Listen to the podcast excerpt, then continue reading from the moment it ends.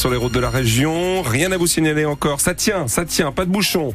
On croise les doigts pour que ça dure. On vous tiendra au courant de l'avancée un petit peu euh, de, du trafic. Voilà, en ce mardi matin, s'il y a quoi que ce soit, zéro trois vingt cinquante-cinq quatre-vingt-neuf quatre-vingt-neuf. Et on le disait tout à l'heure, Hélène, un temps quand même euh, de décembre. Oui, avec euh, de la pluie de retour euh, aujourd'hui. Ce sera donc bien nuageux euh, dès ce matin, avec quelques pluies éparses d'abord. Et ensuite, euh, ces averses vont se généraliser dans l'après-midi. Côté température, c'est assez doux. On a entre deux et neuf degrés ce matin. Cet après-midi, et ce sera un petit peu plus chaud qu'hier, entre huit et douze. Dans l'actualité de ce mardi, on revient d'abord sur cette affaire hors norme, hein, jugée toute la semaine au tribunal correctionnel de Lille. France Bleu Nord vous en parlait dès hier matin. Une affaire euh, notamment de dépôt sauvage de déchets dans laquelle neuf hommes, dont cinq d'une même famille, sont appelés à comparaître. Ils sont soupçonnés d'une part d'avoir importé frauduleusement plus de dix mille tonnes de déchets venant de Belgique en France. C'était entre deux mille dix-huit et deux mille vingt, préjudice estimé à plus d'un million et demi d'euros, et d'autre part d'avoir déversé illégalement une partie de ses détritus.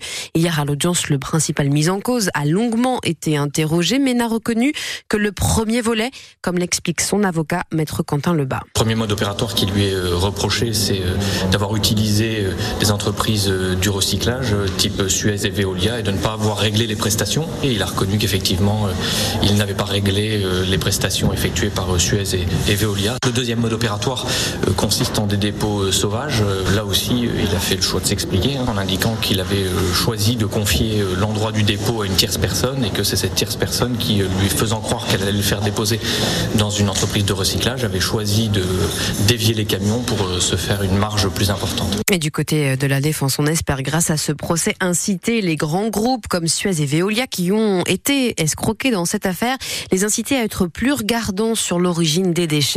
Muriel Rueff est l'avocate de six associations environnementales qui se sont portées partie civile. Pour toute la filière, faites attention au contrôle, contrôlez, parce que parce qu'après on aboutit à des à des gros problèmes et des trafics internationaux dans lesquels on ne sait pas hein, aujourd'hui. Euh, aujourd'hui on met pas le on met pas le, l'accent sur ces contrôles qui n'ont pas été faits, mais euh, peut-être dans quelques années euh, on se sera resserré au niveau des contrôles pour que pour qu'effectivement plus rien n'échappe à ces filières. Des propos recueillis par Odile Senelard, et les interrogatoires des autres prévenus doivent se dérouler aujourd'hui. Eux sont soupçonnés d'avoir participé aux dégradations du futur commissariat de Wattignies dans la métropole lilloise. treize départs de feu en pleine nuit sur ce chantier. C'était pendant l'épisode de violence urbaine du trente juin dernier. Ce jour-là, un homme avait été interpellé et condamné dans la foulée, mais ses complices avaient pris la fuite. Ils ont finalement été retrouvés après six mois d'enquête. Ces deux jeunes hommes donc de vingt et vingt-deux ans ont été placés sous contrôle judiciaire. judiciaire d'ici à leur procès, ce sera en mai prochain.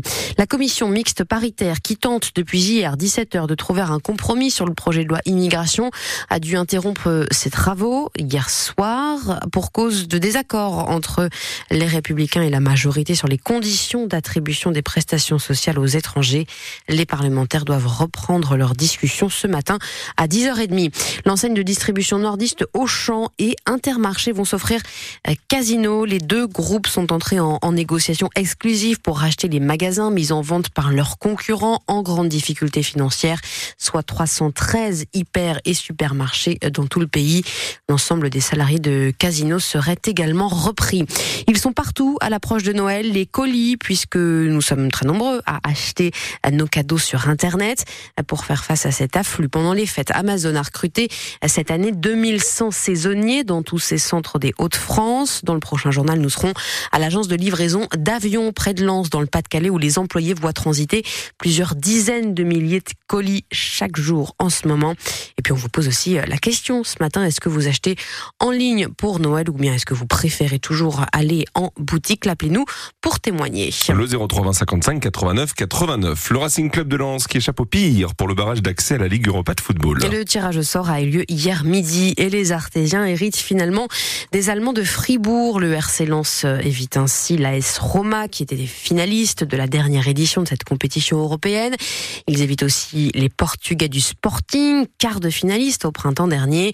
Ce sera donc Fribourg, un adversaire à la portée du Racing, Sylvain Charlet. Les Artésiens se frotteront donc à une équipe qui a terminé deuxième d'une poule de Ligue Europa dominée par les Anglais de West Ham, inscrivant au passage dix-sept buts en six matchs. Depuis quatre saisons, Fribourg s'est installé dans le top dix de la Bundesliga, mais en restant dans l'ombre des formations phares que sont le Bayern Munich, Dortmund et Leipzig. Fribourg, c'est en conséquence un palmarès vierge de titres majeurs. Le club du sud de l'Allemagne a échoué par exemple au tir au but lors de la finale de la Coupe nationale il y a un an et demi. Sur le banc se trouvait déjà alors Christian Streich, en place depuis douze ans. Le coach de cinquante-huit ans dirige une équipe sans star où l'on trouve notamment le jeune latéral français Kylian Sildilia, cadre depuis le mois de septembre de l'équipe de France Espoir de Thierry Henry. Mais cette formation peut s'appuyer sur plusieurs joueurs internationaux comme le défenseur allemand Ginter et son compère en charnière centrale, l'Autrichien Lienhart. Des joueurs qui peuvent compter sur un public fervent qui espère s'offrir un match retour à suspense le vingt-deux février dans l'Europa Park, un stade de trente-quatre mille places qui a vu le jour en deux mille quinze au nord de la ville. Le match aller Lens-Fribourg est donc prévu à Bollard le quinze février. Le retour ce sera en Allemagne le vingt-deux. Et puis un mot de Ligue deux, dernière journée avant la trêve ce soir pour nos clubs nordistes. Valenciennes sera à Ajaccio et Dunkerque reçoit Bordeaux. Deux matchs à vingt heures quarante-cinq.